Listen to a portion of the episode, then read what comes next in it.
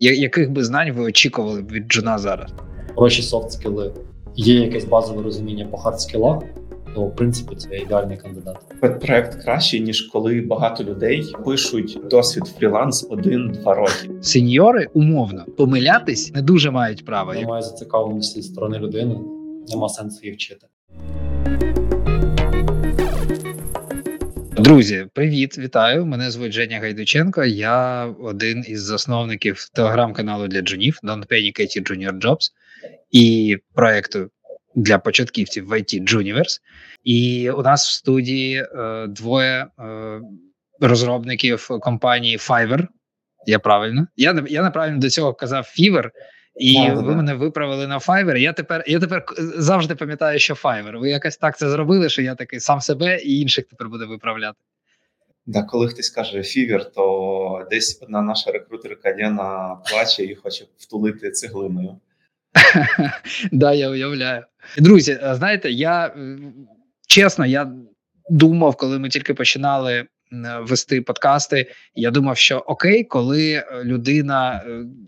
Ну, коли, типу, я представляю людей, наших гостей сам, але я зрозумів, що в мене це завжди всрато виходить, каструбати, треба збирати інформацію. Я все одно не кажу все правильно, і тому я пропоную вам самим представитись, е, хто ви зараз, там як вас звуть, на якій ви позиції, просто трохи розказати про себе взагалі мінімально. Окей. А, да, Дякую, Женя, що запросив. Мене звати Рома. От в Fiverr трохи більше ніж півроку. Працюю на позиції тімліда. Да й все. Максимально коротко. Добре, мене звати Юра. Е, я також працюю на позиції тімліда. Е, працюю в Fiverr близько трьох років, е, майже з відкриття київського офісу. Ось так, власне, теж сьогодні тут. Дякую за запрошення. Ну і все, да? Да, ну і все. А, типу, Супер. Насправді у мене для вас а, таке питання. Знаєте, у вас дуже цікавий досвід. Наприклад, Рома, от я бачу в LinkedIn, я розумію, що можуть бути якісь нюанси, але судячи з LinkedIn, до того, як ти е, почав працювати в Fiverr, ти 7 років 9 місяців працював е, на в одній компанії NetCracker, так? Да, все вірно. І ти там почав працювати з позиції е, Software Engineer і допрацювався е, за ці роки до тімліда. Це ж просто е, золото, а не досвід для нашого подкасту. Це дуже цікаво. Ти можеш розказати, будь ласка, е, як ти починав? Що тебе змусило обрати саме цей шлях? Як ти знайшов роботу? Як відрізнявся, який був ринок? Я знаю, що тоді, 8 років тому, да, 8 виходить років тому, ринок виглядав абсолютно інакше. Я чув, ходять чутки, що було простіше потрапити в компанії. Був такий е, вхід в IT через QA, ну і не було, не було такої конкуренції, вимоги були нижчі, ніж зараз. Була така штука? Ну насправді так. Було відносно простіше, але я б не сказав, що прям сильно простіше. А, Мій шлях в цілому почався з курсів, тобто, десь на давай, спочатку, що на другому курсі унівару я зрозумів, що те, що дивиться в універі, воно занадто застаріле, навіть трохи швидше, ніж на другому. Воно занадто застаріле, і в принципі вчити от те, що дають там, сенсу немає. Треба дивитися на те, що реально відбувається на ринку, починати вивчати англійську, читати закордонні закордонну літературу, закордонні технології, дивитися, що там Десь цей період я вже почав розуміти, що є якісь зовнішні курси, на які можна піти повчитися. Тоді були доволі популярні курси від ЄПАМу. Здається, що Global Logic тоді проводив щось подібне. Ну і зараз здається, популярні від ЄПАМу. Думаю, так, там досить таки сильний потік. От, і десь, здається, на курсі чи то третьому, чи то четвертому, я випадково натрапив на курси NetCracker. Пішов на них от, швидше, чисто для фану, подивитися, що там, як там. В результаті провчився, закінчив і мені запропонували роботу по, по завершенню курсів. І от десь звідти в мене почався цей кар'єрний шлях з з джема і вище. Можна я ще задам кілька питань? Мені просто теж цікаво. Да, давай, клас. А, да, а слухай, вас там якось е, брали всіх підряд чи когось виганяли? По факту, якби дивилися на, на дві речі: на курс тебе могли взяти там по базовій співбесіді. Тобто ти приходиш на, на співбесіду, вона там тривала хвилин 10-15. Мгм. Спочатку була співбесіда з HR-рекрутером, тобто така більш по софт-скілах. Друга була по хард-скілах. На першій в основному дивилися, що ти в принципі вмієш говорити і не вставляєш там якийсь мат або щось подібне через два слова. На другій дивилися більше, чи ти вмієш хоча б якось думати. От, прийшовши зі співбесіди, ти попадаєш на курс. Якщо тобі цікаво, ти ходиш, займаєшся. Коли я ще починав, тоді курс тривав майже цілий рік навчальний. Виходить, що ти починаєш курс десь у вересні, закінчуєш його березень-лютий, ну десь лютий березень, точніше. І після цього у вас є кураторський проект, який триває типу 2,5 місяці. От, виконуєш кураторський проект, після цього захищаєшся, і по результатах захисту тебе або беруть, або не беруть. Ага. А е, ще таке питання: що на такій співбесіді питали? Бо в мене трошки інший досвід був. Типу, от е, ти ніхто прийшов, да, не мав Так. досвіду. От що тебе питали, ти кажеш по хардскілах? В Питали, що основному таке це масив, чи питали, типу, розв'язати задачку на комбінаторику? В основному, от все те, що ти вчив в універі. Тобто там люди розуміють, що ти там другий, третій курс, от, а той четвертий, і от питали просто самі самі базові речі. По типу структури даних, які ти знаєш, з якими працював. Е, Пам'ятаю, про типи даних була якась задачка. Ну, просто не задачка, а просто розказати про типи даних, які ти знаєш. Е, по здається, навіть теж якусь примітивно питали, причому не стільки як написати якийсь код, а просто пояснити логіку, як ти зробиш, наприклад, базовий join. Питання були реально супер примітивними. Угу. Окей, дякую. Блін, прикольно. Просто ми рік вже займаємось е, джунами прискіпливо. До цього у мене досвід 16-го року в it рекрутингу. Я можу сказати, що в на українському ринку джунам в принципі не присвячують час, тому що джуни не монетизуються. Ну тобто, якщо говорити про зовнішній рекрутинг, так ну там бо про хіба що якісь деякі компанії, аутсорси в основному, і деякі продуктові компанії, які роблять інтернатури і стажування, вони зацікавлені в розвитку джунів. Але це дуже маленький е, відсоток від всього ринку початківців, які хочуть почати свій шлях. І так, щоб їм допомагав якийсь продукт або сервіс, такого ну немає. Є доу, є джині, але це апендикси. Ну, типу, в них там в основному вони для іншої аудиторії, да? ну і, і заодно, типу, для джунів. І от е, з тих пір, як ми почали вивчати е, цю аудиторію, все більше і більше, дуже часто ми бачимо питання: типу, а е, чи, чи існує шлях, отакий, як в тебе? Е, типу, коли ти йдеш на курси від якоїсь компанії, і йдеш туди працювати в цю компанію джуном, і потім ти там зростаєш, і зростаєш, і зростаєш, і отримуєш досвід, і так далі, і тому подібне. З, цього, з цієї точки зору в тебе просто ідеально резюме виглядає. Ну і ще, і ще з точки зору, що е, в принципі роботодавці люблять, коли людина працює в одній компанії довго. Ну про це, це, це там зазвичай про щось говорить в уявленні роботодавців. Зазвичай це так. І в тебе просто виходить таке ідеальне резюме з цієї точки зору. Ти такий, знаєш, типу, суперстабільність, С-стабільність. Як тобі цей шлях? Він ти не жалкуєш? В цілому я б сказав, що ні, не жалію. Є декілька моментів, які можна було зробити швидше. Угу. Піти швидше зайти. Хороший жарт. А, ні, декілька речей зробити швидше. От в крекері мені сильно що подобалось, це ще рахуйте довоєнний період, і там було, я б назвав, декілька крутих можливостей. Перше, це відрядження. От я особисто дуже тащився по відрядженням, бо мені подобалось, коли ти міг поїхати в якусь іншу країну, поспілкуватися з людьми. Тебе там не знаю, в мене були замовники з Сінгапуру, в мене були замовники з Іспанії. А Це дуже круто. країну попрацювати з ними це ну, імовірний досвід. Мені це дуже подобалось. І це був якби один з цих тригерів, ну, не тригерів, а таких вагомих пунктів, які мене там тримали, і які мене там реально драйвили. От. Коли почався ковід і коли почалася війна, це само собою все прикрилося. От. Тому в цілому ні, не жалію. Мені, мені сподобалося, як там було. Сподобався в цілому весь ріст, який там проходив. В крекері можу сказати досить ну, доволі таки чітка структура в плані е, кар'єрного розвитку від від джуна до сеньора. Mm-hmm. Там там люди розуміють, що вони роблять, навіщо вони це роблять, і як розвивати людину. Клас. Сеньора там уже депенс. А ти це знав, коли йшов туди? Ще раз? Ти знав, е, коли йшов туди, що ну там, типу, що ти можеш очікувати там на чітку структуру, зрозумілий ріст, там такі якісь штуки, чи чи просто так знаєш тебе занесло? Ні, цього я не знав. І там, коли я був на четвертому курсі, тут був момент швидше: о, я отримав роботу по тому, що мені подобається. Тут було реально пофігу, типу, де ця робота робиться і що ти там робиш. Навіть якби це був там якийсь гемблінг або щось подібне, швидше за все, я це просто забув.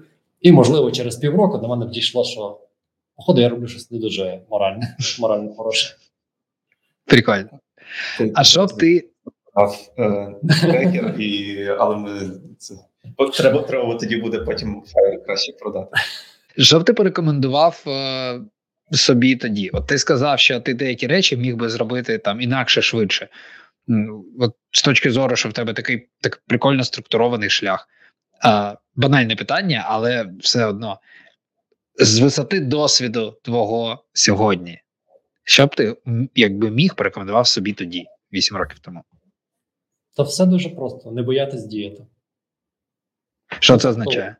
Коли в мене була думка, що ось тут пора якби трохи надавити на менеджмент, сказати, що я хочу займатися там іншими речима, там більш вищими, не боятись давити на це і не чекати там зайвий місяць три, поки складуться якісь там зірочки, або все все зійдеться як треба.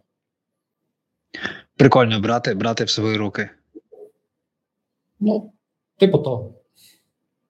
Це насправді дуже класно, що ти це говориш, тому що ми, ну знаєш, з досвідом розмов на подкастах з різними людьми е, стає зрозуміло, що е, є якийсь спільний знаменник рекомендацій.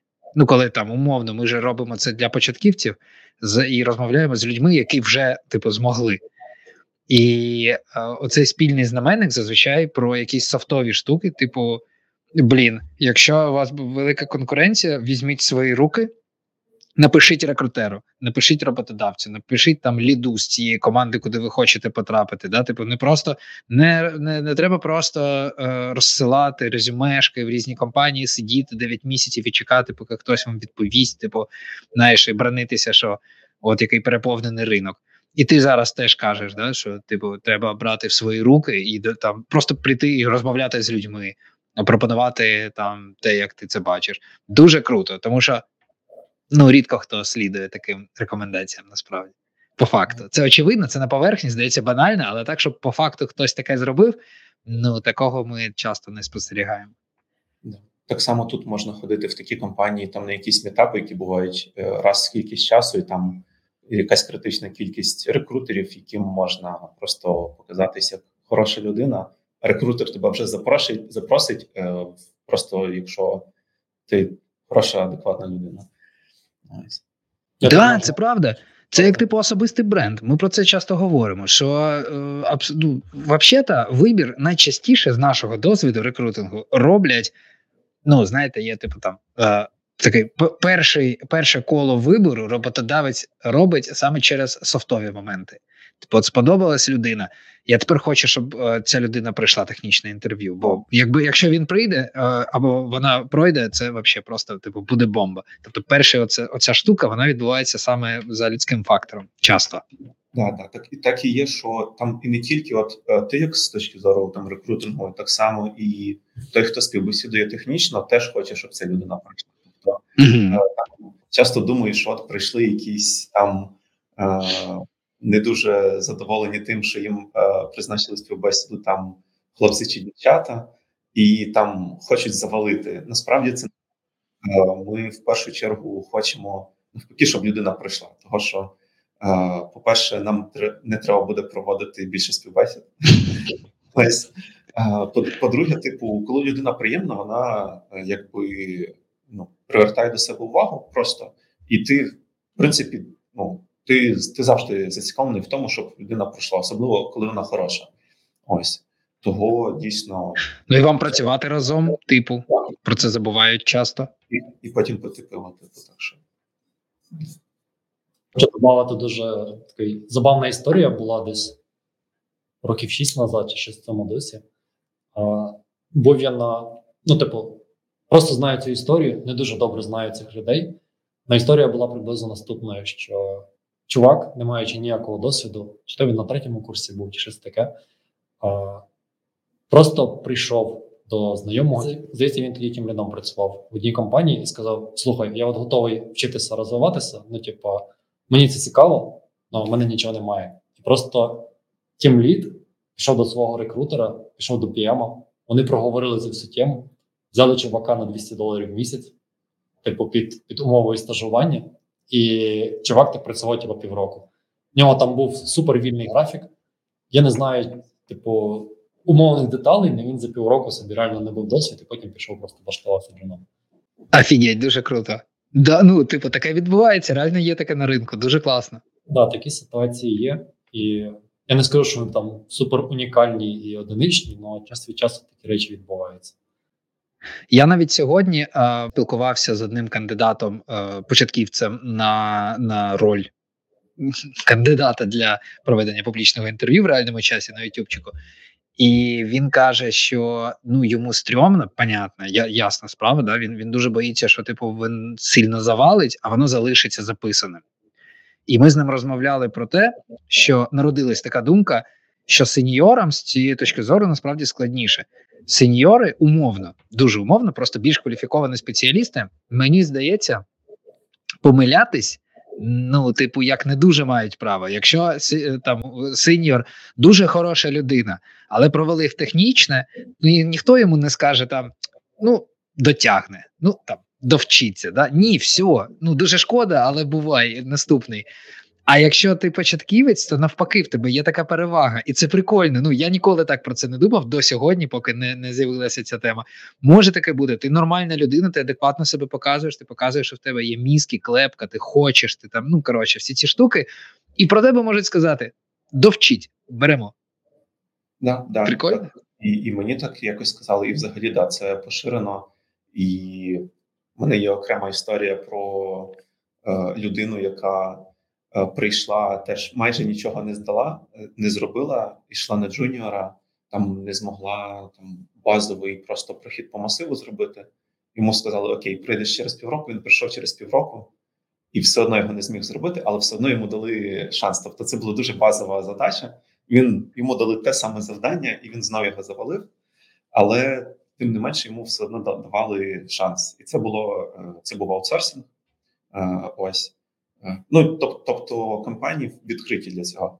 В той же час дійсно погоджуюсь з тобою. От якщо там сіньор завалив технічне, то йому потім там в внутрішній системі напишуть ніколи його більше не беріть, бо він не виросте. Типу, з цього він хоч захоче більше грошей, але типу він там джун насправді чи мідл.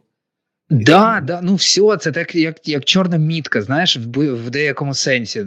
Тому що ну у нас от буває зовнішній рекрутинг, да, і у нас є клієнти е, з різних там інших країн, де свої уявлення про сеньорство. І от ми презентуємо українського сеньора, наприклад, якогось.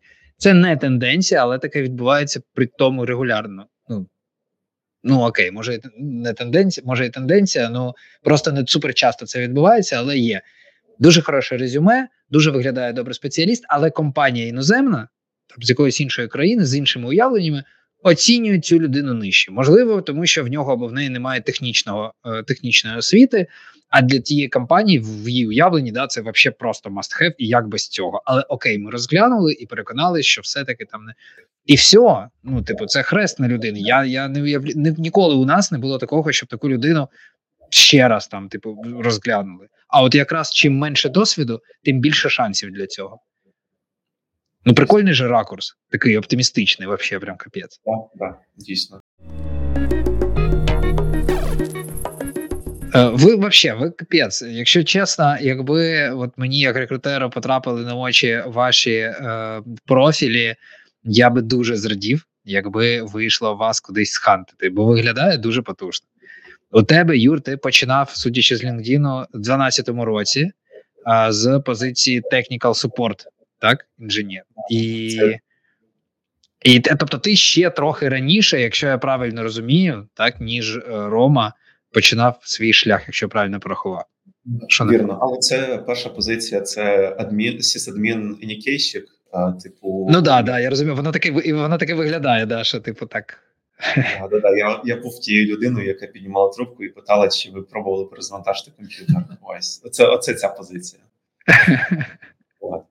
Е, Дійсно, е, да, після того я власне е, я ще якби перед тим ще з останніх класів школи знав, що я піду на програміста. Я хотів.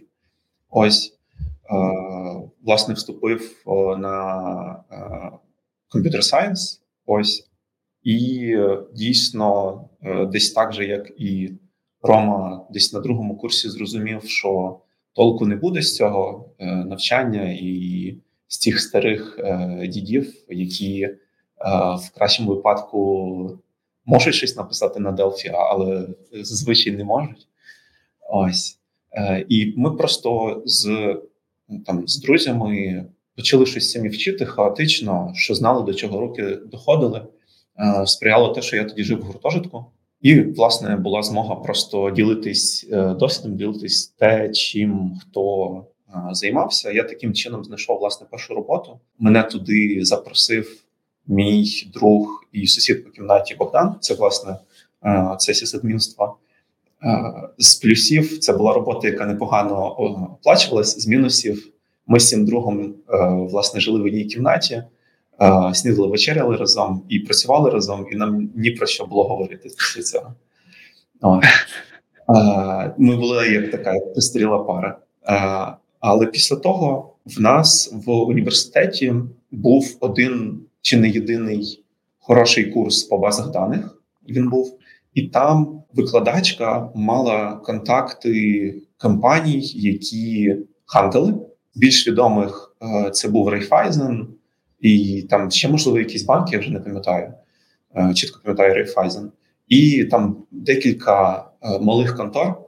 Ось і одна з цих малих контор, власне, там кожного року брала там, ну не знаю, пробувала брати там по трьох-чотирьох, по три-чотири людини. Мгм. Е, і, і все стажували, і потім вони могли вийти. Насправді це була така шарага, в якій я потім пропрацював 3,5 роки, але в це в хорошому значенні. Ось. Е, In a hot way.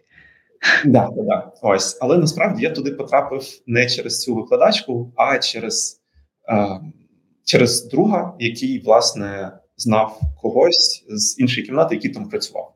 От, і він сказав, що вони там, типу, зараз от шукають. Може, ти хочеш, бо каже: Я не хочу, мені не цікаво цим займатися, мені цікаво займатися бізнес-аналізом ще чимось. Я сказав, да, давай. І все. Типу, я прийшов до них на е, навчання. Я на той час вже вчив сам е, PHP, JS і верстку, і в них, власне, був цей же стек. Вони доучували, довчили там за 8 місяців до якогось стану, при якому можна було називатись вже плюс-мінус женом, і ми так почали працювати. Тобто, от є ще й такі варіанти, е, вони непогані. Тобто, от якщо в університеті працюєте, ви точно когось знаєте, якщо з кимось спілкуєтесь, когось знаєте, е, хто там може вам якби запропонувати навіть не безпосередньо, а опосередковано е, якусь контору, навіть якщо вона е, не дуже. Ольно, ну тобто ти, ти, ти теж ти такий, ти такий, типу, з самого початку знав, куди ти йдеш. Так, так. Я з самого початку знав, тобто я там не свідчився нічого, я дійсно знав.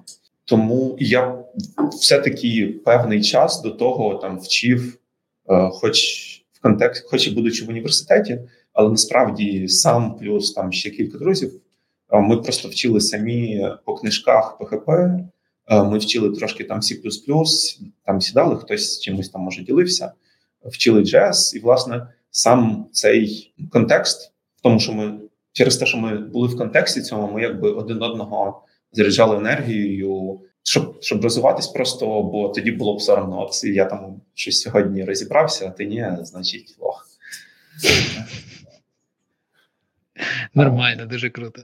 Що б ти порекомендував собі тоді?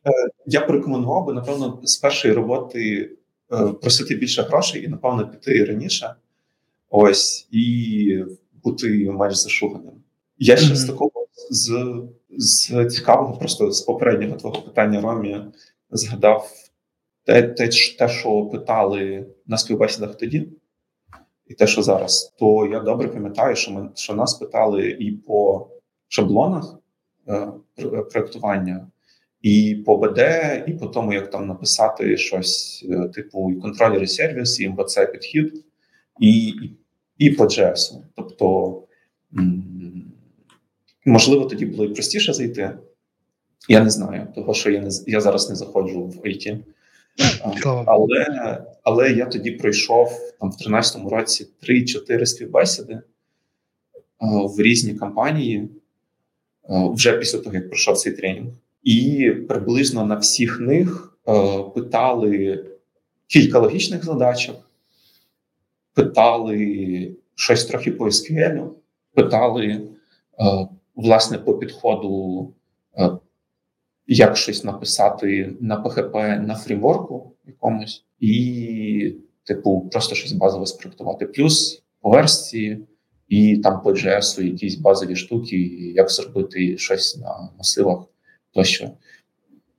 Я можу сильно помилятись, але зараз, коли ти йдеш на фронтенчика, тебе бекенд, наприклад, не питає. Так само навпаки. Але можуть глибше питати. Ну, це тобі а... Чи про мідла? Я про джуна зараз говорю. Мене не джуна питали це ага. в різних конторах. Типу. Може, я їм не сподобався, і мені таки його треба ганяти. Да, да, да. Одразу вирішили завалити. Типу, ну це й не пройде. Да. А, Слухайте, а якби ви брали зараз джуна на роботу? Ну, була позиція, на яку, б, наприклад, от ви вдвох вас би там попросили, можете, будь ласка, ви вдвох е, відфільтрувати, провести там ряд технічних інтерв'ю. Щоб от як би ви створили опис вакансії, який потрібен там, які, які б знань, яких би знань ви очікували б від Джуна зараз? Такі, щоб ви сказали: о, от от такого, якщо він там це знає, вміє, точно беремо. Або вона. Давайте розділимо, напевно, щоб люди не плутались Джуна і трейні, хто як розуміє. Ось. Ну, найча... О, це цікаво. Це цікаво. Значить, а, наскільки ми на даний момент визначили а, з більшості відповідей а, в нашій невеликій виборці, це значить трейні людина без жодного досвіду, взагалі. Ну тобто сама вчилась там курси, що завгодно, але ніколи ну просто не вміє працювати. А Джун це людина, яка вже, хоч якісь місяці, там 3-4 місяці, умовно, мінімум, повзаємодіяла на реальному проєкті з командою в реальних умовах. Так. Так. Клас. Спільний знаменник. Так, давайте так. Приблизно так і є. А, То ми про Джунів говоримо, так? Так, да, да, да, да. Блін, прикольно. Ні, стоп, окей, хорошо. Якщо вам окей, е, якщо буде так е, зручно, давайте можемо почати з трейні. А, і, і, наприклад, там для трейні там раз, два, три. Відповідно, для джуна там раз, два, три в квадраті. Е, Я можу сказати про трейні, тоді, бо в мене були кейси, коли я власне був в паді кількох трейнів в Леві, коли працював. Там це було таким чином, що да, брали дійсно без досвіду людину, і ця людина повинна була мати змогу по якихось чітких е, вимогах, там дуже чітких і дуже гранулярних, е, робити е, проект, який там роблять на бенчі. Це була якась внутрішня система, я не пам'ятаю, чи для співробітників просто щось таке. Е, там вона була на ангулярі. Ось е, і от в нас, які три дні виходили туди, вони могли на ангулярі там зробити якусь сторіночку і зробити, ну там зверстати, я маю на увазі е, з компонентами, і зробити там, не знаю, вивести дані або послати запит, і плюс ну, там питали щось, що треба. Ось якось так. Я тут можу чуть додати, що, типу, ми коли дивились на трейні, у нас перший супермаксимально важливий критерій був це софт-скіли людини. От хард-скіли вони були прямо, якщо не на третьому місці, то може навіть інколи трошки нижче. Прикольно. От саме хард-хард скіли. Перше, що дивились, це реально soft skills, і наскільки, наприклад, от якщо я брав собі когось, то я дивився на те, наскільки от я можу навчити чомусь цю людину, і наскільки вона це буде сприймати. Чи готовий я її вчити, чи бачу я в людини це бажання вчитися.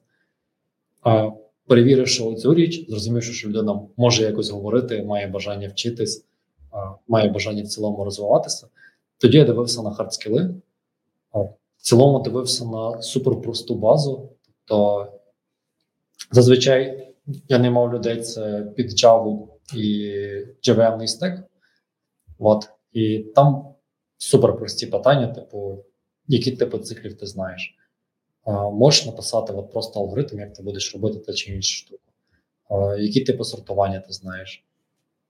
Типу, чи, так само можеш взяти написати якісь простенькі питання по SQL. Ну, відповідно, якщо в людини там хороші soft skills, є якесь базове розуміння по hard скілах, то в принципі це ідеальний кандидат. Мені пояснення Рома більш подобається, ніж ніж те, що я ти, те, ти теж голосуєш за за софт скіли на пер, в першу чергу, да?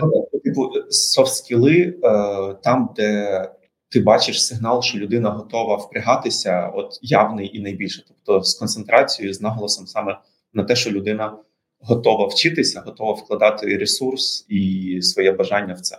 Бо без зацікавленості ти нічого не зробиш. Ну тобто, якщо немає зацікавленості зі сторони людини, нема сенсу її вчити.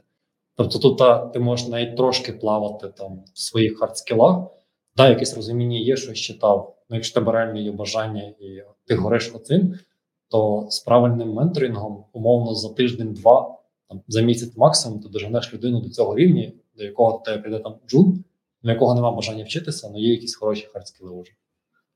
Ну да, тут напевно це як визначення нормального айтішника, це людина, яка має бути задротом. Да?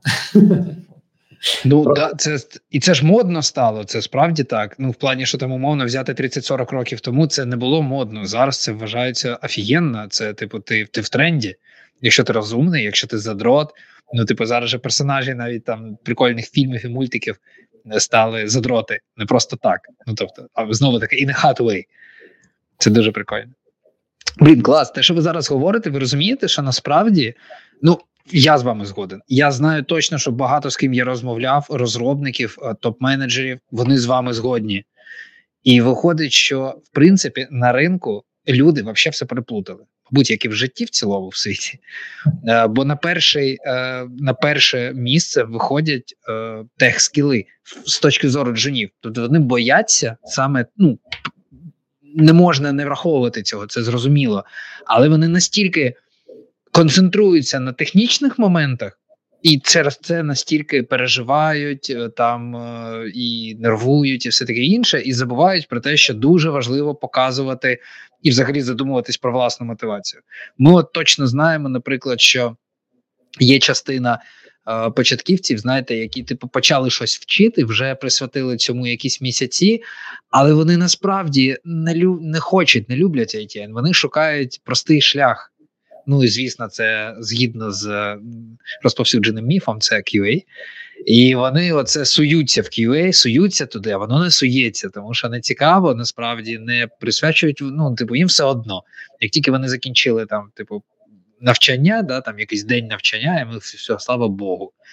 А а має бути навпаки. І От саме це треба демонструвати, саме на це треба робити на акцент по ходу. Так, да, дійсно, я згоден. І тут, навіть якщо не не, не просто говорячи про QA, а про будь-яку спеціалізацію, чи це девелопмент, чи це там будь-що дотичне до IT, е, то ти маєш е, там більш релевантно до QA і до дева. Е, ти маєш собі давати звітність в тому, типу, що чи це тобі хоч трохи цікаво. Тобто, якщо це тобі не цікаво, ти просто це вчиш, бо тут гроші. Mm-hmm. Е, дуже малий шанс, що в тебе щось вийде. Тобто е, я не хочу, я не хочу, щоб там хтось зрозумів, що дуже малий шанс, але він є. Типу, ні, е, типу, краще всього знайти щось, за що дійсно платять непогано, і те, що вам буде стерпно просто. А бо тут треба буде вчитись там через рік, через два, через три. Це не один раз, а постійно. Ось і це вам треба, щоб подобалось. Плюс до того, щоб почати вчитись на роботі, треба до неї ще докотити. і це треба е, умовно, якщо ти тобі треба вчитись не три місяці, як курси обіцяють, типу, а в залежності від твоєї бази там все життя. Так, так. Ну тобто, навіть для того, щоб стати трені, тобі треба вчитись або до джуна. Да? От якщо людина там талановита, умовно трошки більше ніж за рік вона стане хорошим джуном, якщо вона просто вчилась кожен день майже. Ось і і тобі треба мати цей. Е, я не хочу казати пешен, типу, пристрасті. Тобі треба мати до цього хоч трохи пристрасті. Типу, е, бо тобі треба буде там перебороти перший момент, коли в тебе ти стикаєшся з масивами, або з двохмірними трьохмірними масивами, або е, і далі. Тобто таких затупів буде ряд, і ну це треба ще подумати, чи воно тобі треба. Так само е, ті, хто там курси, хочуть заробляти зразу багато грошей. Насправді я заходив в ІТ і мені платили 300 баксів, по-моєму, досить там якийсь час. Так само зараз е, я не знаю, може ти якраз поправиш, скільки зараз платять там трейні джунам е, на вході, трейні, але це теж е, якісь не ті гроші, на які напевно багато хто очікує. Ну ну це це да, в кращому випадку. Це якщо в тебе є своя квартира, то тоді нормально. Ну, типу, не не да. без оренди, да. Да. Або гуртожиток. Да. Да. От оце абсолютно кілер фіча. Я власне чого пішов на магістратуру. Е, щоб жити в гуртожитку і менше менше Є таке, є таке. Да, дуже прикольно. Да. Насправді тут Юра абсолютно правий, що абсолютно правий, що типу гроші в ІТ, ну особисто моя думка, що в будь-якій спеціальності, якщо ти спеціаліст, ти будеш мати хороші гроші. Ну, і Це дуже серйозна заявка. Я б так не кидався, тож ти не знаєш про всі спеціальності. Я я не знаю про всі спеціальності, але люди, з якими я спілкуюся, там не за it сфери, знайомі адвокати, знайомі фінансисти. Типу, вони профі в своїй сфері. Вони отримують хтось більше, хтось десь як я по тих, по тих же грошах.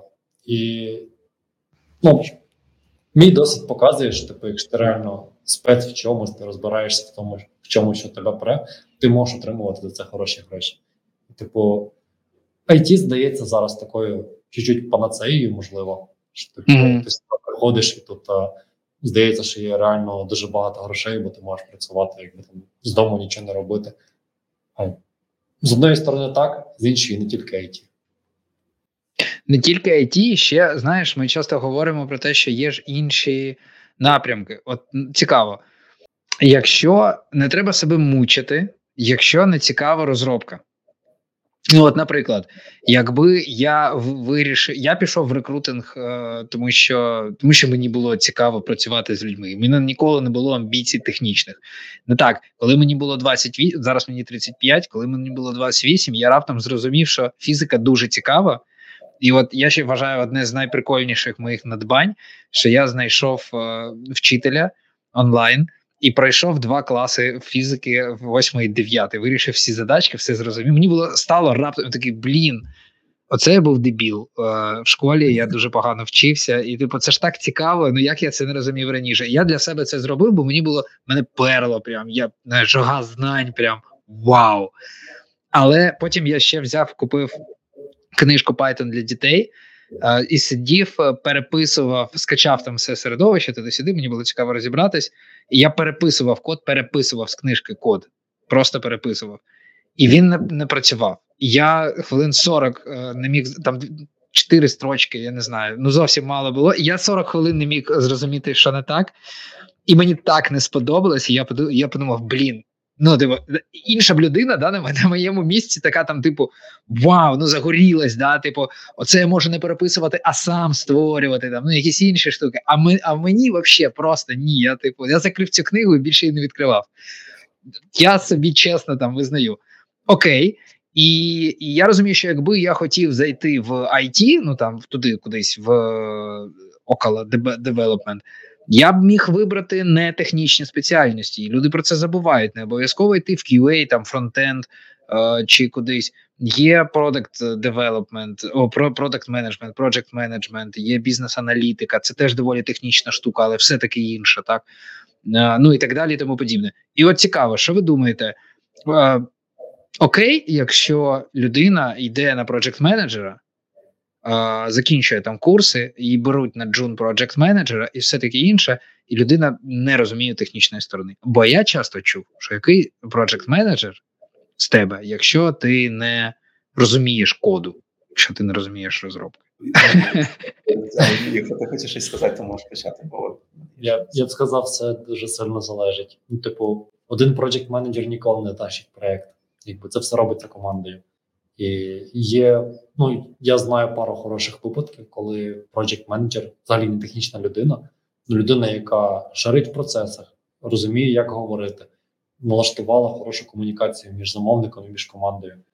А, і, і спокійно справлялася своєю роботою. Там був хороший тімлід, там був а, хороший архітект зі сторони технічної команди. Project менеджер задача його основна це налаштувати справний робочий процес. А потім, коли прокачається, може е, всяким тімлідам і груп і інженіринг менеджерам продавати курси за 20 тисяч баксів. Так, дійсно, я я погоджуюсь з Ромою. В мене є просто декілька е, випадків серед моїх близьких друзів, подруг, е, які стали проєкт-менеджерами, не маючи технічного бекграунду, е, а будучи просто вони добре комунікують з людьми, вони розуміють, як має будуватись процес, е, вони вміють там відкривати, робити так, щоб люди були до них відкритими, фасилітувати їх. Ось і і все. Власне, в них є скіли менеджменту, і в них немає ні разу бажання, типу, відкрити щось, крім Макосі. Типу, того це того це окей. І такі кейси є. Завжди дійсно я згоден краще, щоб е, project менеджер мав технічний бекграунд і там технічні е, якісь тімліди, там чи ну, технічна вертикаль вчилася добре менеджменту, але на практиці зараз е, такого я майже не бачу, навіть навіть е, при всьому там розвитку чи не розвитку IT, е, я цього не бачу. Тобто воно на межі якоїсь невеликої кількості або навіть похибки. Того, типу, project менеджери хороші без технічного бекграунду, вони є, вони бувають класні, е, вони велика кількість з них е, є не дуже класними. Це залежить типу від е, людини, власне, якій або подобається це, і вона розвивається в цьому, або не розвивається так само, власне, як айтішці. Я я як і скрізь. Так, так. Я я б тих власне людей, які, е, яким подобається працювати з людьми, саме вони е, заточені під роботу з людиною, а не з технологією. Хай йдуть в project менеджмент, якщо їм це подобається, і вони готові, якби там вчитись цьому, постійно розвиватись. Супер. Я тут ще хочу додати пару моментів. От, ну не тільки project менеджмент, насправді є дуже багато крутих речей, які люди можуть робити. От яскраві, ну я знаю два приклади. Знайомі знайомих, називаємо це так. А перша людина вона працювала медсестрою досить таки довгий час в лікарні, десь роки 4-5 чи в цьому досі. І вирішила, що типу, ну, вона не бачить розвитку в цьому, їй захотілося спробувати щось інакше. В результаті вона пішла на якийсь курс, почала дивитися, що як до чого, склала якесь своє вже там простеньке резюме і почала його відправляти. І якось так вийшло, що, типу, одна з компаній, яка співпрацювала з клінікою, вони шукали собі бізнес-аналітиків. Людей, от, які б розуміли середину клініки, Ого. ну і при цьому могли трохи думати. Вона просто подалася на цю вакансію, прийшла туди, типу, як джун бізнес-аналітик, і займається, по-перше, роботою, яка їй цікава, це ми по клініці, по тому, що її пре. І крім цього, якби використовує технології і сприяє розвитку саме технологій. Є дуже круто. Ти так говориш, ніби свідчерство це плюс, якщо правильно його застосувати. Ну, то, то, то питання, де ти його застосовуєш насправді. Є інакший приклад людини, а людина займалася електрикою в автомобілях. От просто СТО і uh-huh. робить електрику в автомобілях. Чувак просто прошарений був в, в цілому, що як працює до чого.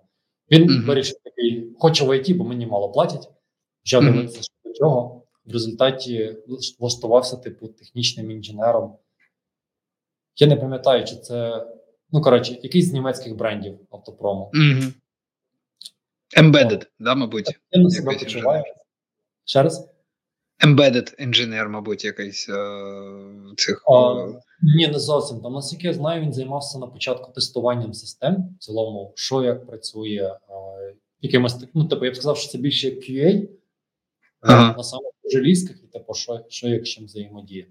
Теж досить крута тема. Дуже прикольна історія. Ну справді прикольна, Ос- особливо про медсестру, якщо чесно, тому що е, справді для свідчерів це дуже прикольний висновок. Е, просто обрати домен. Знову таки, зараз же є оця продовжується тенденція від типу, як мені знайти роботу, відсилати сотні е, разів резюме на різні вакансії, поки мене хтось не покличе, замість того, щоб оцінити домени, які мені цікаві і вже туди конкретно йти, обрати там топ 5 топ 10 компаній в цьому домені, або там топ 3 домени, які мені цікаві, до яких я дотичний, якщо це свідчених, так і вже туди пробувати піти. Це ну блін, така концептуальна історія, так звучить прям вообще. І другий висновок це. Що нормальна історія, project, або в умовний project менеджмент або просто в нетехнічні напрямки всередині IT йти з нуля, ну, понятно, що треба мати там все таки хист, бажання там і всі інші штуки, але абсолютно нормально, законно і все таке. Тобто диверсифікація така е, відбувається в цьому сенсі. Це нормально. Бо з рекрутингом я теж знаю, що Е, у нас же там відносно молодий рекрутинг в Україні. Ну скільки там, скільки там, ну IT довше, понятно, а так, щоб рекрутинг прям в окремий напрямок виділився, то не так скільки років 10, да, мабуть, може 14, Це ж небагато. А в Америці я знаю, що е, рекрутери, ті, що старші. Старшого покоління це в основному люди, яким ну набридло їм не цікаво стало займатися технологіями, і вони мають бекграунд і пішли в рекрутинг. Отак. А зараз відповідно таке дуже рідко теж відбувається. Тобто є така тенденція. У мене є ще теж коротенька, коротенький кейс. У мене подруга відносно недавно, там я не пам'ятаю, скільки рік, два тому перейшла. Е, вона еколог, ну такий трохи в технічну сторону, е, але тим не менше, і вона перейшла трошки там щось розбиралася з IT, але е, вона сама по собі активна і дуже там дуже працьовита. Е, і вона перейшла project менеджером джуном. Її взяли в геймдев компанію, е, і вона тепер там власне веде якісь проекти е, по розробці ігор, і якби їй подобається дуже. При тому, що вона ні разу не задрот. Ну, власне, саме не не комп'ютерний гік. Так, треба треба розрізнити. Да, да. Так. І їй, типу, дуже подобається, і дуже подобається тепер ця сфера. Вона буде далі в ній розвиватись і пробуватись далі, якби дивитись різні опції. Дуже круто. А тоді, е, чуваки, таке питання. Е, трохи повертаючись до до змодельованої ситуації, коли ви приймаєте людину на роботу. Педпроекти. Треба чи не треба? Наскільки критично? Наскільки є сенс е, початківцям морочити собі умовно голову цим, чи чи навпаки, це не це не морочити голову, а вчитись? Якщо це людина, яка не має досвіду, то якщо вона показує свій педпроект, е, і вона щось робила, що їй цікаво, то це дуже для мене це був би великий плюс, бо вона може показати, якби якийсь результат роботи, результат думок, і я можу на нього там глянути і сказати. Це з одного боку, з іншого боку, показує те, що от е, людина цим принаймні трошки горить. Угу. Тому ну да, це треба мати достатньо зацікавленості, щоб сидіти над ними і допилити його до кінця, хоча б один на початку ну, шляху. Навіть якщо він не допилений, а просто там є якась думка. Ну ти власне просто коли вчишся, ти все одно щось пілиш. Да? Е, Якщо ти просто пілиш окремо там перебір масиву і все, е, воно не дуже ефективно, і ти там стараєшся придумати собі якийсь проєкт. Е, І, власне, воно так може ну, власне, перерости в якийсь проєкт. Не обов'язково він має бути вилизаний, зроблений, але якщо там, грубо кажучи, є там 10 е, файлів, які взаємодіють між собою, і там код написаний, і він не дуже всрато написаний, і ну тобто якось логічно, це супер. Мені здається, що якщо не варто підходити до того, як вчусь до того, щоб я вчусь, і мені треба тепер окремо сісти, зробити проект, бо мене не візьмуть на роботу. Можливо, можливо, в компаніях і є, я не знаю. Просто бо це ж ми судимо з свого домену. Е, Дійсно, може зараз там половина компаній хочуть бачити педпроект. Е, Не знаю, це, це тиждень скажи. Але, але там, з моєї точки зору, е, якщо комусь є щось показати, типу, що виглядає як проект, супер, хай показують. Але якщо там воно не готове, хай з коментарями просто покажуть і все. Я б тут ще додав: якщо ти йдеш на трейні, то педпроект зіграє тобі ну, найбіль, ну, дуже великий плюс, справді великий плюс. На джуна чуть-чуть поменше. Ну, в цілому, факт того, що в тебе є педпроєктик, це, ну, це плюс, але це не, не оця точка, від якої приймають рішення. Тобто це, це просто як додатковий Мгм. бонус. Пет-проєкт кращий, ніж коли багато людей пишуть е, досвід фріланс один-два роки. Е, Це дуже палівно. Типу, е, ну е, я просто зразу мінусую цей досвід, того що багато людей пишуть фріланс. Перше, це перша робота фріланс, нічого, е, ніяких специфікацій, е, ніякого посилання, що там робив. Е, Просто в якихось загальних мазках, щоб це був як досвід додатковий рік. Е, Ну, це ем, не, Не- не, роб- не робіть так.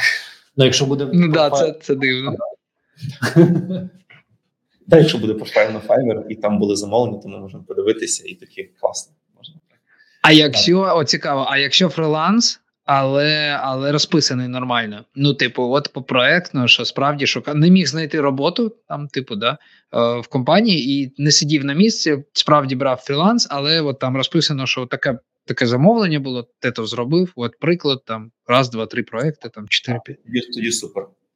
Просто рід набагато рідше таке трапляється. Принаймні мені. Напевно, якщо на твоєму рівні, я не знаю наскільки, е, наскільки це відсіється, от е, саме співвідношення цих е, е, саме з цим пунктом, але з тих, що я бачу, і дійсно бачу, що фріланс там перша робота, нічого не написано. Це зразу, типу, мінус той час, який там написаний, і я зразу мінусую цей досвід.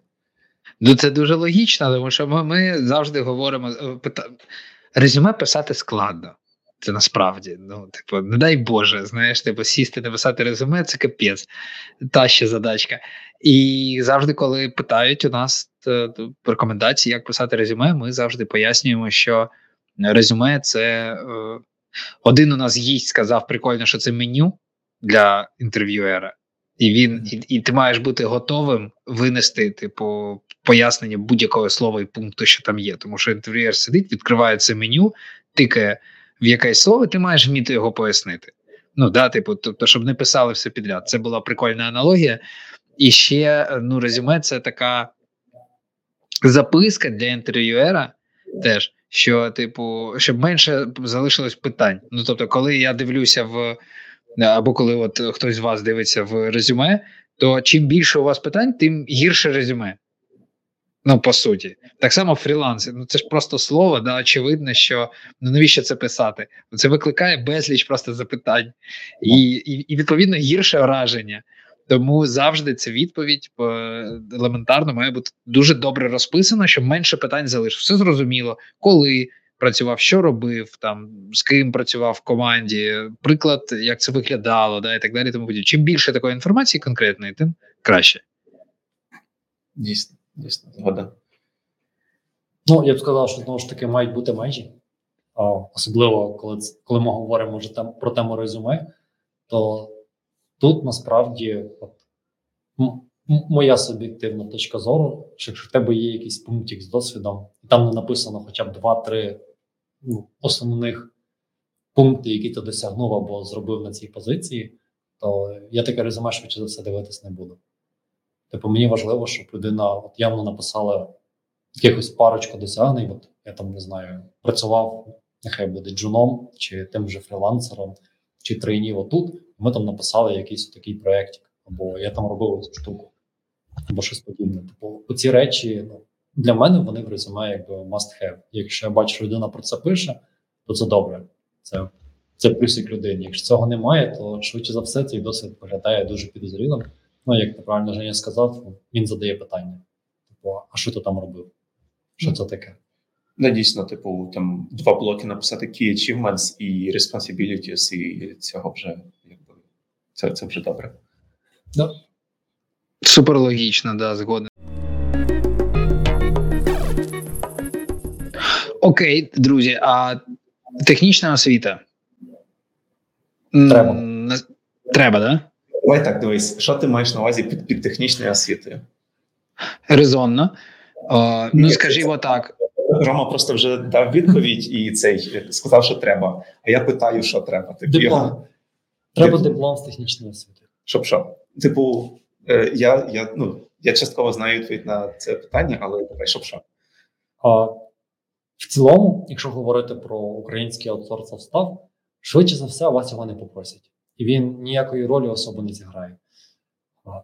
Ну, в цілому, людина, яка отримала диплом, про неї говорить, типу, перше, що вона готова хоча б до якоїсь структурованості, щось якось послідовно вчити і робити. Це такий один пунктик. А другий, інколи ці бумажки вони грають роль. А, а по-третє, що вона може всрати 4 або 6 років в залежності від бакалавра чи майстра. Ну, тут знаєш, насправді залежить. По типу, є дуже багато людей, які умовно там називаємо це всирають цих 5-6 років, але при цьому вони паралельно працюють, розвиваються і займаються тим, що їм цікаво. То наша тоді е, ця вища освіта? Бумажка інколи треба. Так, ну так. Е, тут я згоден з Ромою в тому, що якщо е, людина збирається працювати на закордонну компанію, і як ти Женя вже це казав, диплом технічний важливий. Дам приклад, в нас на частину позиції обов'язкова умова це технічна освіта. На деякі ні, але, типу, на ряд так. В аутсорсі цього не треба. В аутстафі в українських компаніях цього не треба. Але дійсно, коли ви власне йдете працювати на продуктову закордонну компанію, mm-hmm. дуже велика ймовірність того, що у вас там подивляться, що немає технічної освіти, і не візьмуть. Причому тут от важливо підмітити, що не важливо, чи вона була очною чи заочною. Тут важливо наявність, наявність самого факту диплому. І бакалаврата достатньо. Тобто, коли ти кажеш, що ти мастер мастер з дігрі, всі такі ого, з нами академік. Типу. Ну от тут мені мені складно говорити е, детально, тому що в мене немає технічної освіти і я не зможу передати там якусь конкретику, але були випадки, коли у нас замовник був був там, наприклад, фінтек, компанія продуктова українська, е, те, що я згадав, і там був е, дуже потужний стіо, потужний з точки зору досвіду і вимогливий. Звісно, що це залежить від від людини. Тобто, може він просто був такою людиною. На жаль, я насправді не знаю. Я тільки знаю вимоги від нього, і він вимагав е, кандидатів виключно з технічною освітою, саме там комп'ю, е, ну, софтвер. Е, чому він пояснював? Тому що ну, мабуть, це це було адекватно. Мабуть, це не, не про те, що він така людина був для виконання задач поставлених. Потрібне розуміння, типу азів які можна вивчити з його слів, це його слова, тільки навчаючись нормально, навчаючись, типу в університеті там на конкретних спеціальностях.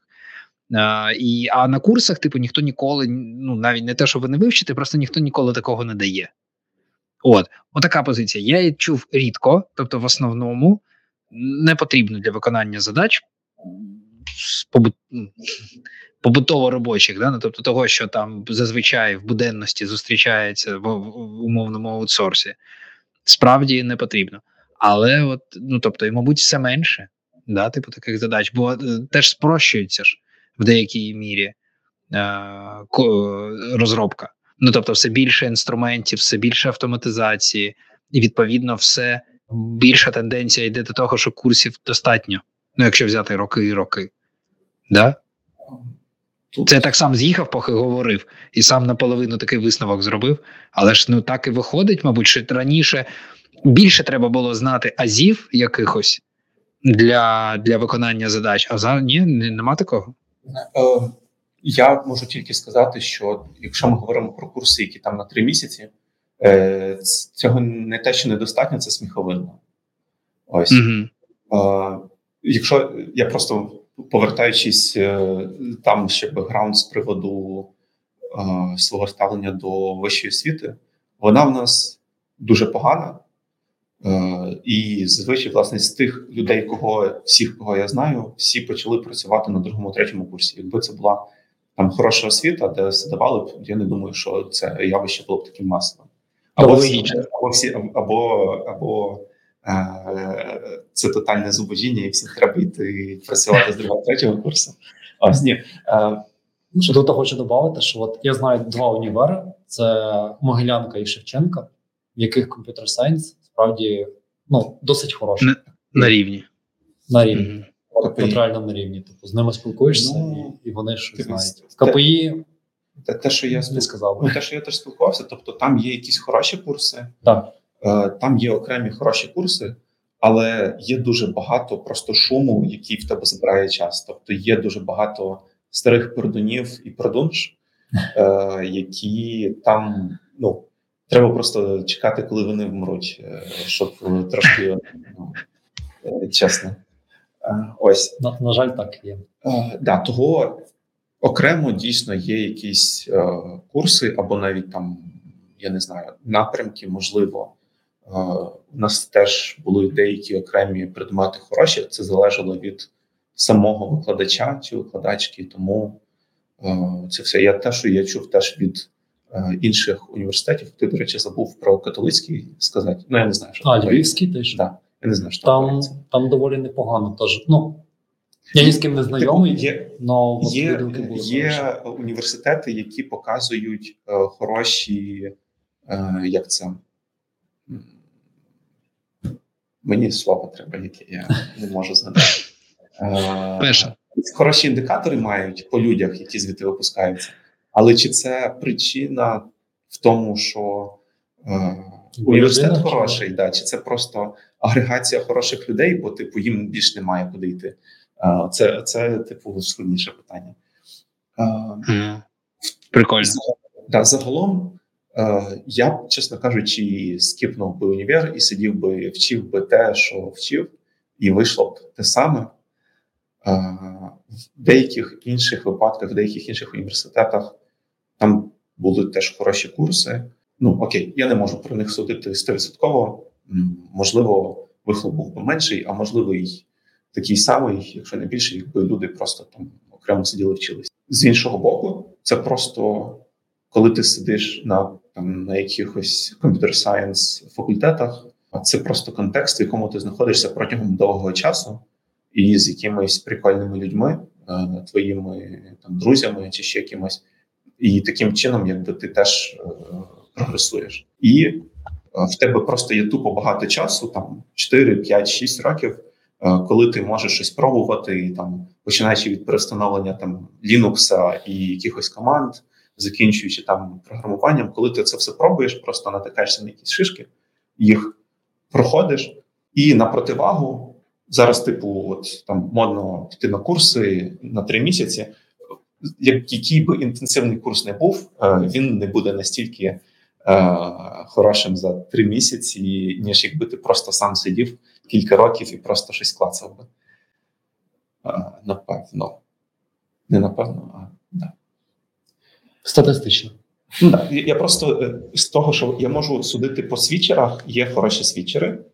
Але е, з того, що з тим, з тими, з якими я стикався, в них є якби прогалини, які ти якби вважаєш, що їх і так не має бути. Тобто, ти по дефолту сприймаєш, що людина це знає там, грубо кажучи, якісь просто команди в терміналі. Ну цього не вчать зазвичай на курсах, чи, чи те, як просто працює мережа, чи Е, боже, в мене якийсь хорош, е, є хороший приклад на це, був згадав і забув. Ну, в общем, просто просто ти в цьому контексті знаходишся занадто мало, коли ти там свічер і пройшов курси, ніж людина, яка просто цим горіла із довгий час, і якби просто була в цьому контексті.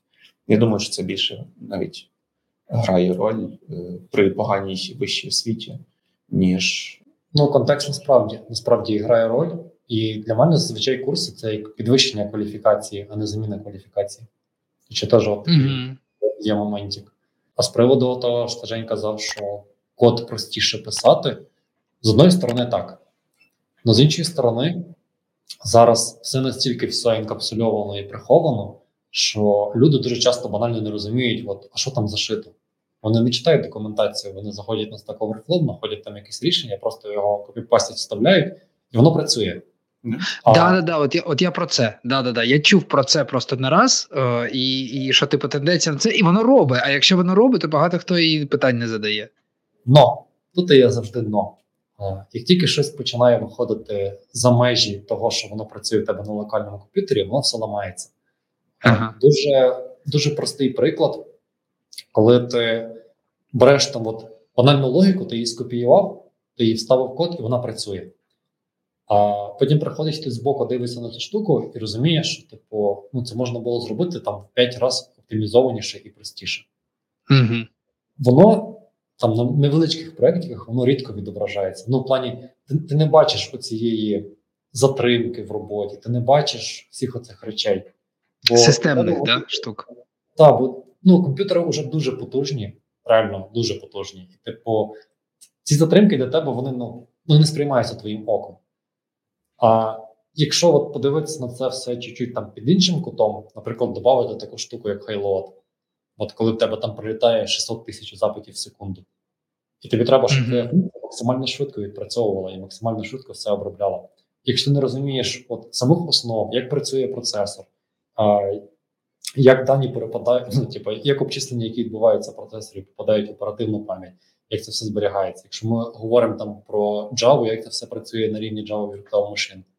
Якщо людина цього не розуміє в базі, а, їй, їй потім буде набагато складніше. І, ну, типу, це як знаєш, там їхати з Києва до Львова, ти, в принципі, можеш доїхати ну, великою кількістю шляхів.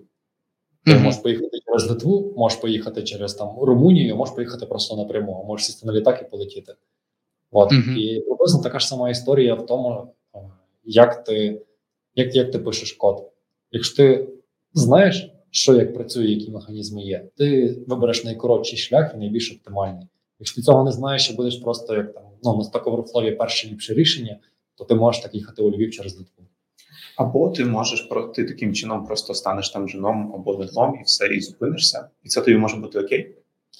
І Може бути. все. І ти, якщо тобі типу окей, і ти не хочеш там далі вирости і заробити там X2, X3, е, це теж рішення. Тобто, ну, власне, можна не розбиратись, е, і якщо тобі там окей дорости до рівня людини, яка там, грубо кажучи, має досвіду там 3 роки і лишитись на цьому рівні, працюючи 10 років.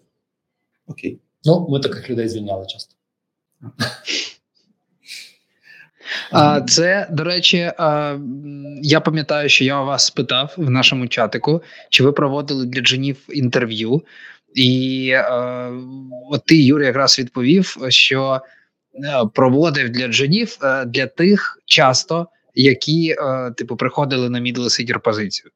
От це та історія, походу. Коли, люди залишаються там умовно на деякому рівні, просто інші компанії все одно сприймають їх там, виходячи зі своїх вимог, як більш кваліфікованих. Да, тобто, е, дійсно, з тими джунами, я зараз кажу про тих джунів, які мають там рік досвіду вже от зараз, щоб розуміти. Е, Я частіше всього стикався з такими, які там, грубо кажучи, їх можна було е, там в аутсорсі вже і на мідла відправляти е, спокійно, або ну вони дуже швидко прогресували і робили, були проактивними, і робили багато роботи. Я не був ними був супер задоволений. Тобто, в мене якийсь такий е, в голові образ там річного тире двохрічного там річного джуна тире там двохрічної людини в ІТ. Це досить типу проактивна людина, яка типу мож, може пробувати братись за різну роботу і старається. І я з такими джунами частіше стикався, ніж е, з іншими джунами, які просто хотіли, щоб від них там відстали ще щось. Е, на противагу з сіньорами часто навпаки, час дуже часто там це люди, які насправді там нижчого рівня, або вже не дуже хочуть більше хочуть виділюватися, ніж працювати. Ось тому так, от це, це, да, це, це до тої розмови, яку ми мали в Телеграмі. А які е, помилки е, роблять джуни з найпоширеніше? Якщо якщо у вас я розумію, просто що ви же не не ви не хайрінг менеджери, ну тобто е, постійно постійній основі. Так я знаю, що у Fiverr, наприклад, ви не проводили е, інтерв'ю для джунів. Ми про це розмовляли окремо, і логічно, що для того, щоб якусь тенденцію викупити, треба там займатися якийсь час, так е, але все одно, може, ви помітили такого, що можна порекомендувати зараз е, на завершення такого джинам, що от ви помічали зі, з, з, по ту сторону е, інтерв'ю, і можна от їм порекомендувати на що звернути увагу, які помилки часто вони можливо роблять. Знаєш, сказати? Ні, я можу типу, я можу сказати, що да, ми зараз не співбесідуємо джунів саме, бо ми набираємо мідліві сіньорів. Mm-hmm думає на те запитання, відповідь я буду забивати ефірний час. Е, але це через те, що наша компанія думала якось брати людей з університетів, які закінчували університети або були ще там, і з тих університетів, які показували там хороші індикатори, якісь мали власне толкових людей. Це були е, власне КПІ, ХАІ, о, не ХАІ, КПІ і Харківський, Боже, я забув. Політехнічний. Політехнічний, так. Да. Mm-hmm. Потім був була Могилянка, був Шевченка. Шевченка і був цей Львівський католицький університет. От. Тому, але це заглохло через повномасштабну війну пізніше, а раніше в нас просто той менеджер, який цим мав займатися, він власне пішов, і щось потім заглохла ця ідея. Тобто, це не так, що ми принципово не беремо джунів, просто це якось не сталося. Так, да, я розумію. Е... Дай Боже, щоб виправилось. Наскільки я розумію, е, виходить, що з нашої розмови дуже прикольні висновки про те, що тим, у кого вистачить наснаги бути сміливішими в плані комунікації з хайрінг-менеджерами, з е, керівниками, ну коротше, бути сміливішими, брати це, е, типу, там, вибачте, за банальність, там брати життя в свої руки, але це справді спрацьовує. Типу, замість того, щоб сидіти і чекати, просто підірватись, встати, піти, домовитись, написати комусь там в особисті і так далі. Ну тобто, трохи проявити проактивності. Не трохи, а нормально проявити проактивності. Це допоможе. Другий момент це е, педпроекти. Це плюс. Е, Далі розписувати резюме. А? Ну, не обов'язково. Але не обов'язково, да. А, Розписувати резюме е, так, щоб не було не виникало багато питань, е, і щоб так, все було зрозуміло. Mm-hmm. Що ж? Можна ще супровідний лист написати до резюме. Це теж хороша Да, і що? І не впадло буде його прочитати? Ні, ні, не впадло. Ну, типу, якщо воно внятно написано, то звісно, ні. Якщо там якийсь бардак, то, то бардак.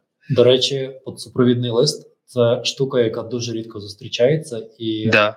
мені пару рекрутерів, от які саме займалися там хайрінгом джинів, трейні до себе в компанії. Тобто, знаєш, там вони набирають людей на якийсь курсик, і зазвичай як іде, тебе є формочка, де ти можеш заповнити якісь поля про себе, і оцей текст еріа, який зазвичай ніхто не заповнює, типу розкажіть ще щось про себе. Да, да. Вот. І от ті люди, які заповнювали цю формочку, реально десь розказували, типу, що їх пречо вони туди хочуть, вони частіше проходили, на них частіше дивилися. Це було там умовно 3-4 анкети на півтори тисячі людей. А, ну, от саме оцих людей їх практично зразу забирали, бо ти ну, ти читаючи цю штуку, ти бачиш, там, ну, що людина реально треба, і вона хоче цим займатися, і це цікаво. От люди це недооцінюють насправді, і оце мені мені мені особисто найбільше сподобався висновок з нашої розмови про софтові моменти. Ну, по-перше, мій особистий інсайт сьогоднішнього дня, що у джунів як би це парадоксально не звучало, е, бо це саме парадокс. Е, у джунів більше шансів знайти роботу, е, ніж у сеньорів, в тому сенсі, що вони можуть виїхати на софтових моментах, вони можуть домовитись, вони можуть сподобатись і можуть закрити очі там на якісь профтики технічні. А вони якраз на перший план, і це зрозуміло абсолютно виносять саме це і забувають про все інше. От, ну і взагалі, коротше, софтові моменти на на перший. Знаєш, я чуть подумав над твоїм питанням, от а, з, з приводу інтерв'ю. От перша річ, яку я би хотів сказати, тут це а, не треба брехати. От брехня, вона дуже легко перевіряється і практично перевіряється на співбесіді, там буквально двома-трьома питаннями послідовно. Ну, після цього стейтмента брехливого. Mm-hmm воно дуже сильно віддає. Тобто, якщо людина тобі збрехала раз на співбесіді, швидше за все, це далі ні, і вже знаєш, є оце настороження. Да, да. момент не треба боятися казати, що я цього не знаю, типу я це не вчив. От є є речі, от джуну і трейні це ті люди, яким дозволяється сказати на щось, що я не знаю. Угу. От насправді, типу, якщо до мене прийде там людина, я їй запитаю щось, ну грубо кажучи, там про Java колекції, і мені людина скаже, що якийсь якийсь момент вона там не знає, бо це технічна річ, яку там в теорії мідл точно має знати, але Джун ще може не знати. Якщо вона мені про це скаже, окей, це нормально. Це це не не мінус, але і не плюс. Ладно. Якщо збреше, це жирний мінус. І, Ну да, магія вже порушена. Да, і, і, і третя річ, от на яку б я звертав увагу, це власне самі софт скіли, от, типу, навик спілкування цього. Якщо ти вмієш спокійно говорити, доносити якусь свою думку. Це це реальний плюс. Він він працює. І от, до речі, ще згадав одного кадра веселого. Ти можеш прийти на на, на, на інтерв'ю реально впевнений, бо типу впевнений, що ти знаєш все на світі. Но одною впевненістю теж ти не виїдеш. Бо, типу, є декілька питань, якщо ти в них просто пливеш з ходу, то сирена одна впевненість не допоможе. Треба треба баланс. Тобто, треба баланс, да. Но розуміння і логіка повинна бути так само. Але з іншого, типу, той, хто да, да, кажи. проводить інтерв'ю, теж розуміє, там, що коли люд, людина хвилюється, тобто це нормально, коли ви хвилюєтесь. І той, хто проводить інтерв'ю, якщо він е, не ну, не відбитий, то він теж розуміє. Тобто, якщо це нормальний інтерв'єр, він розуміє, що людина хвилюється, і він відповідно до того. Е, проводить інтерв'ю. Ось створює умови. Так, створює, створює умови. Або коли бачить, що там що людина щось затикує і там е, пробує підказати. Тобто, це нормально, е, що ви хвилюєтесь, майте це на увазі. Інтер'єр теж зацікавлений в тому, щоб ви пройшли співбесіду. З іншого боку, якщо інтер'єр явно е, якесь або хамло, або там е, ставить вам палки в колеса, е, можливо, краще, що ви не пройдете це інтерв'ю. І Я теж думаю, наша вам тоді ця компанія, да. Але я, так, я згоден з тим, що Рома сказав. Я думав розширити саме не тим, як пройти інтерв'ю, а взагалі як типу пройти інтерв'ю on the long run, е, крім того, що ми ще говорили. Це англійська. Е, у вас вже в подкастах це кілька разів казали. Англійська супер важлива, особливо якщо е, в, там ви збираєтесь іти в якусь компанію, яка працює на закордонних замовників це завжди майже must have, або м, це стане, типу, хорошим доповненням, коли ви туди прийдете, і ви зможете спілкуватися з цими людьми, там незалежно від того, що ви там не тім лід чи ще там хтось.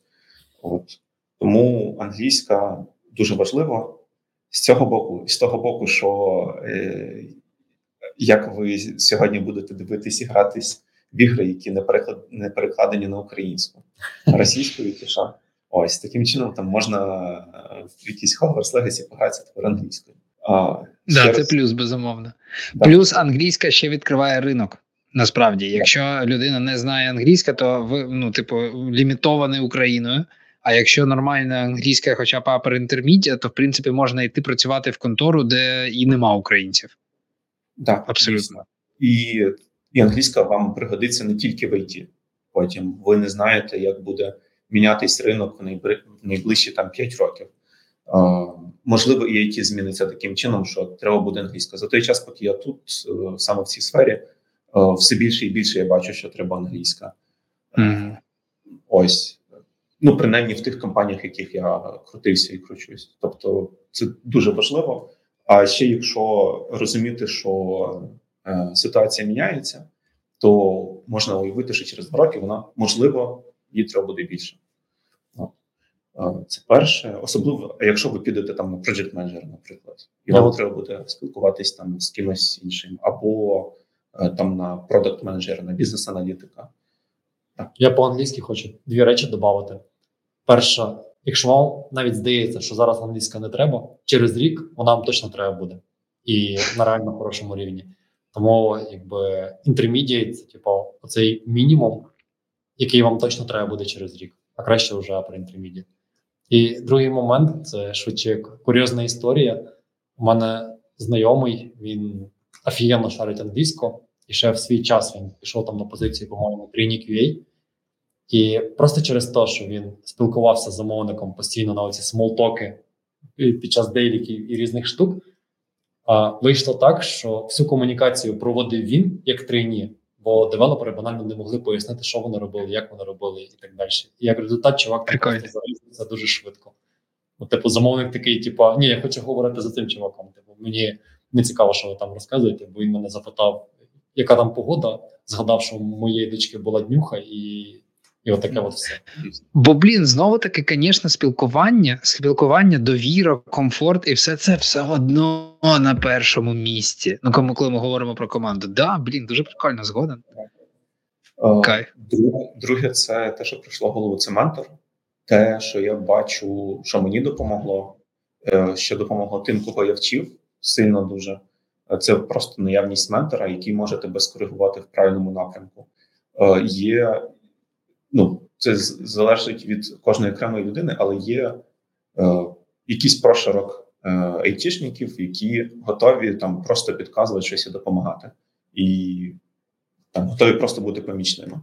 Я не знаю, де їх сьогодні шукають, правда? Все все дуже просто простіше, ніж тобі здається. Да. Заходиш на доу або заходиш на LinkedIn, дивишся просто людину, яка тобі плюс-мінус подобається, не знаю, по коментарях, як вона пише, і просто пишеш їй в особисті повідомлення з поінтом, типу, чувак, мені сподобалося, як ти там щось зробив. Типу, я тільки от пробую, намагаюся, чи не міг би ти мені щось підказати або допомогти. Дуже часто люди, які там е, ну, відносно довгий час вже чимось займаються, вони навпаки радо діляться інформацією і радо діляться досвідом. Звісно, є винятки. Я б не сказав, що там з першого разу вам пощастить, але може буде може бути ситуація, що так треба буде зробити раз 5-10. Mm-hmm факт, що ви попадете на таку людину, досить таки високий. Ну так. Типу, простіший варіант це коли, якщо в тебе якийсь там знайомий або друг, якого ти можеш там час від часу пінгувати. Да. Але да, от е, інший приклад. Е, моя дівчина фронтенщиця, вона е, там мала час вільний і, власне, там, могла когось під, підівчати. Е, Мій е, хороший друг мав іншого там друга не дуже близького, але все одно вони якби знайомі. І і той просто якось вони про щось говорили, і вийшло так, що е, той друг дізнався, що от е, мій вже друг знає айтішників. Він просто запитався, чи е, там серед них є хтось, хто готовий просто поменторити людину, позайматися там раз в тиждень, е, перевірити код, наштовхнути в якусь сторону. І хтось сказав: Я запитаюсь, він запитався мене. Я просто попросив запитатись мою дівчину. Вона сказала, да, давай. І все. І так вони просто деякий час зізвонювались. Та й все. Ну, от це, власне, просто через одну людину. Там якісь йому, до речі, там було, я не знаю, скільки років 40-50, він вже має свій бізнес. Йому просто було цікаво розібратися в тому, як писати код, просто для того, щоб там не сидіти вдома ввечері і нічого не робити і, і не знаю, напевно, і не проводити час з дружиною. Ось бо в нього дружина і діти, але е, все-таки ось тому е, він просто таким нехитрим способом пробив, що є все-таки якісь там друзі друзів, е, які погодились там просто виділяти йому там не знаю дві години часу в тиждень, і які в свій час просто набили руку на тому, щоб пояснювати щось іншим людям. Тобто, той, хто вас вчить, Це не так, що там завжди геть е, нічого не отримуєш. Е, ти отримуєш власне просто навик е, того, що ти вчишся зв'язно говорити, або коли ти пояснюєш, ти бачиш свої прогалини. Тому е, дійсно було б класно там, знайти ментора, і це може бути для когось складніше, може бути простіше, ніж вам здається, але варто спробувати обов'язково, бо це просто геймченджер. Блін, ви прямо мене переконали, якщо чесно. Ну я, я не можу не погодитись, що треба йти шукати ментора особисто, так і стукати в, в прямо там в LinkedIn умовно. Мабуть, не з першого разу, але практично всі сеньорні розробники, кого я знаю, з ким я спілкуюся, е, в них є амбіція, оця менторство. Просто хтось це хоче перетворити прямо на потік великих людей, курси там і так далі, таких меншість. Ну, кому, мабуть, цікава бізнес-складова, да, або там побудувати з цього щось.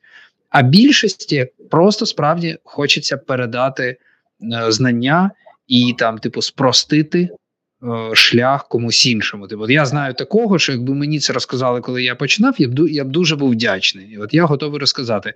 Да, і воно справді працює. І знову воно зводиться до того, що треба встати, підняти дупу і, типу, щось зробити. Просто це може здаватися такою елементарною порадою, але більшість так не роблять. Більшість розсилає резюме і сидять і чекають, і кажуть, що типу у нас перенасичений ринок. Ну, парадокс. Ну, як не парадокс, нічого парадоксального тут нема, але ну блін, є про що подумати. Так, дійсно, згоден повністю. Е, І третє, це те, що мені особисто зіграло роль в прокачці навиків, Е, і те, що я бачив по друзях. Е, Якщо там є варіанти піти на якусь низькооплачувану роботу, але там, де буде, буде класний колектив і проекти цікаві, то варто користатись цим. Або просто, якщо буде робота, де ви будете бачити, що вам треба буде багато всього робити різного, е, але там вам зі старту будуть платити там 200-300 баксів. Якщо е, вам цього вистачить на життя, я б радив би пробуватись. Я так починав, е, і за той час, типу, набив шишки в різних технологіях, в різних стеках, і це пішло тільки на користь. Тому це робочий варіант. Оце, до речі, великий плюс, коли ти отак про- пробуєш, типу, називаємо це метушитися між різними речами. І от в мене це якраз ну, от, в моєму шляху цього якраз досить сильно бракувало. Бо коли я на це, ну, типу, коли я починав свою роботу, в мене все було відносно структуровано. Я знав плюс-мінус, куди мені рости, знав, що мені треба вчити. Ну, наприклад, там на початку я взагалі не сильно відстрелював, як працюють мережі, як там працюють якісь DevOps, зв'язані штуки, інфраструктура і тому подібне. Хоча Мгм. через півроку рік мені це стало реально цікаво. Тому, коли є ось ця свого роду ще метушня, вона може на, на ранньому етапі показати, що слухай, чи куча різних штук, може тобі не цікаво там просто писати якийсь код чи на Java там, чи на JavaScript. Можливо, тобі, наприклад, цікаво DevOps інфраструктура, яка там, а може тобі цікаво, типу, зовсім інше. Тим більше що за це більше платять. Тому тут теж Ну, все. офігеть, яка відповідь в результаті вийшла. Дуже дякую. І системно, і структуровано. Коли, я розмовляю з гостями один раз, стає зрозуміло зазвичай, що хочеться поговорити ще. Впродовж першої розмови піднімаються якісь прикольні питання, які хочеться більш детально е, розглянути. Можливо, запросити ще когось на наступний крок. Тож я дуже сподіваюся, що через якісь декілька місяців ми з вами зберемось ще раз, і можливо, з нами буде хтось ще, ще один гість. А можливо, у нас будуть на той момент якісь нові питання, які конкретно вас спитають. У нас в коментарях пишуть доволі активно. Може, це буде стрім. На стрім приходять люди, люди і прям в режимі реального часу питають. Дякую вам дуже. Неймовірно цікаво. Е, дуже чекаю наступного разу. Дякую. Дякую. Дякую, що запросив. Так, па-па. Бувайте. Пока.